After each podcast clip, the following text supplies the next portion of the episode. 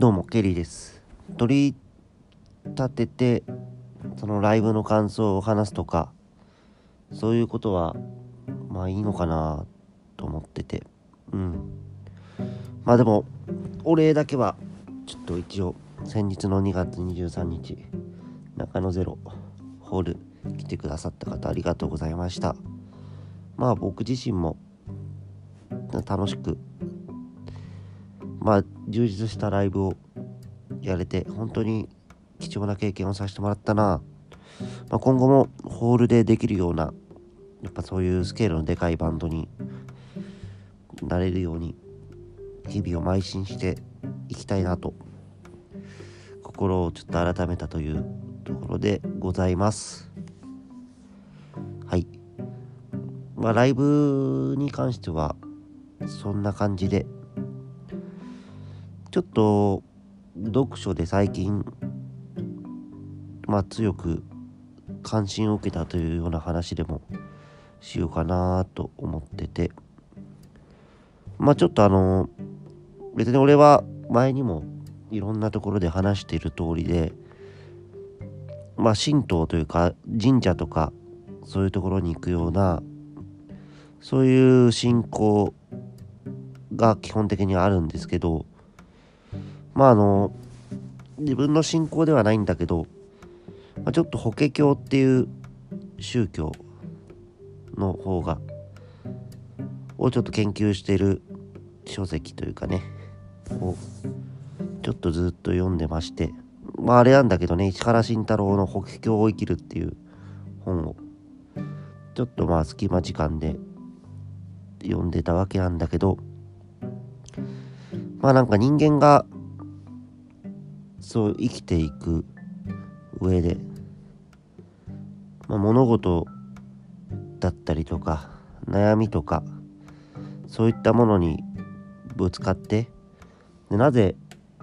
そういうことが起きてしまうんだろうというようなことをもう考えれば考えるほど突き詰めれば突き詰めるほど、まあ、哲学というものが生まれるというね。でそんな中でその哲学の究極的なものってなってくるとその人間はその他の動物とかと違ってその死というものの限界みたいなものを悟る、つまりなんていうのかな、死を悟るというとその人生というのは限られた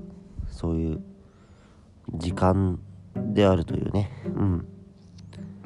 ことになってくるということで、でじゃあその中で自分がどうやって生きるのかってなってくることっていうのがその哲学で、哲学はだからこそそういう自分の存在そして時間とは何ぞやっていうことについて考えるというふうにその本には書いてあって、でやっぱりそういう法華経っていうのも、まあ、そういう哲学の一つの突き詰めた形であるというふうにね書いてあって、まあその石原さんの本は別にそういう法華経を信じなさいとかそういう宗教を持たないといけないよっていうことではなくて、結局その法華経で言わんとしてることっていうのをなんか分かりやすく解説して、でまあなんかそれその石原さん自体が体験したようなこととその実は法華経っていうところをがあの実際どうリンクして石原さん自体がまあ悟るというかその深い実感でそういう概念を理解したかっていうことばかりが書いてある本でね、まああの本って結構一回読んだだけではなんていうのかな、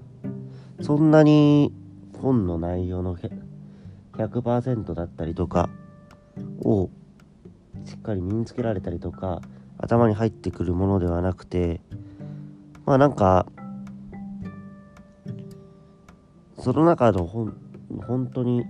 一つ二つとかだけ妙に頭に入ってきたりとかするもんなんですよ。でこの法華経の本に関しても実はなぜか俺ごねんろくねんまえぐらいに Kindle で買ってて、なんで買ったのか分かんないんだけどね、そうあの読ん、読んでて、でまあにかいめの読書っていうことなんだけど、今回はねある一つというかそのふたつの概念っていうものがそのちょっと深く刺さったというか、そのことについて、まあ、残りよんぷんで話せるかなとね、その仏教、まあ、法華経の概念の中に空、空って書いて空っていう概念と、あとあの無常、無っていうのは無理の無と常っていうのは常日頃の常かなって書いてその無常で、このふたつの概念が非常にねあの分かりやすく説明をしてくれてて、うん、これが非常に胸に刺さりました。空っていうのはそのなんだろう、空の前に確か色だっけな、色って書いて、例えばなんか俺の今話しかけてる ス, スマホというものがあります。これ実際のものとしてあるんだけど、空っていうのはなんかその目には見えないし、そういうスマホみたいに手に触れられないけどあるというような概念で、まあ、例えばそのお水っていうものがあったり、あと雪っていうものがあったり、氷だったりとか、あと水蒸気みたいなものがある。でも実はなんていうのかな、空っていう視点で見ると エイチツーオー というか、その結局 エイチツーオー がその時と場合とかタイミングによってタイミングによってあの形を変えているというか、その例えばすごい寒いとこであればその エイチツーオー は氷という形で現れる、うん、でその普通の場所であったら水になったりとか、でもそのことが何どういうことかっていうと、なんか確かに目の前のも物事みたいなものを見ると、まあ、物はそこと目の前にあるものがあるという、ただしそのなんか裏にはそういう実は本質的なルールだったりとか、そういう概念みたいなものが存在しているというような意味で、でこれは例えばあの今水みたいなとか氷みたいな物体の話をしたけど、まあ、出来事のこともそうで、例えばなんだろうな、あのすごいいいことがあった時に、ああいやそのケリーさんその中野ゼロのホールでやれてよかったですねなんて言われて、いやおかげさまですって言って言った時に、実はその中野ゼロでライブをやったっていう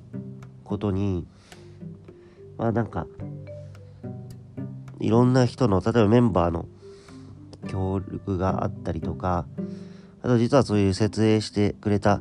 スタッフの人がいたり、この中野ゼロっていうのをライブをそもそも企画した誰かがいたりで、やっぱりこうなんか中野ゼロというか中野区に対して税金を払ってる人たちがいたりとかっていう風な、そういう縁だったりとかさまざまなきっかけみたいなものが複雑に結び合って初めてこういう場に立っている立てたんだなっていうことを悟るというのがね、その空という概念なんだそうですな。そうでユリアにもなんか一回昨日かな話したんだけど、なんかアゲインはとかすごい奇跡ですみたいなことを言ってて、でそのことをなんか実はこういう本を読んでて、でアゲインっていうのはそもそもそのユリアが今のアゲインがあるのは、そのなんかユリアとその俺がそういうジモティーで出会って、でそこからなんかバンドに入るという決断をしてくれて、でなんかそう一緒にお酒を飲むみたいなそういうこともしてくれて、でその中でたまたまなんかちょっと飲みすぎちゃったみたいなことで俺とか楓に曲を聴かせてくれて、で楓か俺がたちがなんか潤さんに出しとうっていう発想をして、で潤さんがそれを作るというようないろんなような要因があって初めてそうなったという、なんかそんな話をしました。ああ、もうあれかじゅういっぷんか、空の話って終わっちゃうな。で無常っていうのはその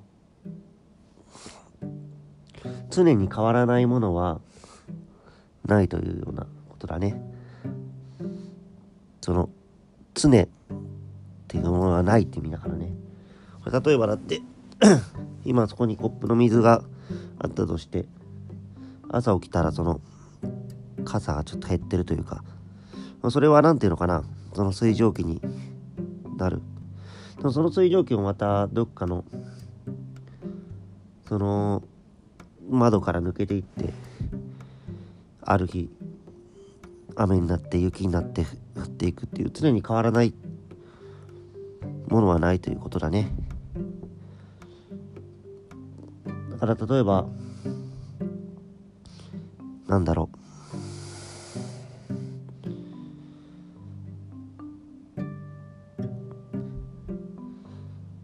今すごいどん底みたいな状況にあるという人がいたとしても、まああのそういう時とタイミング次第では変われるし、むしろ常に同じことは続かないんだっていう、だから過去は過去、未来は未来というねことなんだと、すごい短い時間なんで解釈して終わりますも。な法華経っていうのはなんかなかなか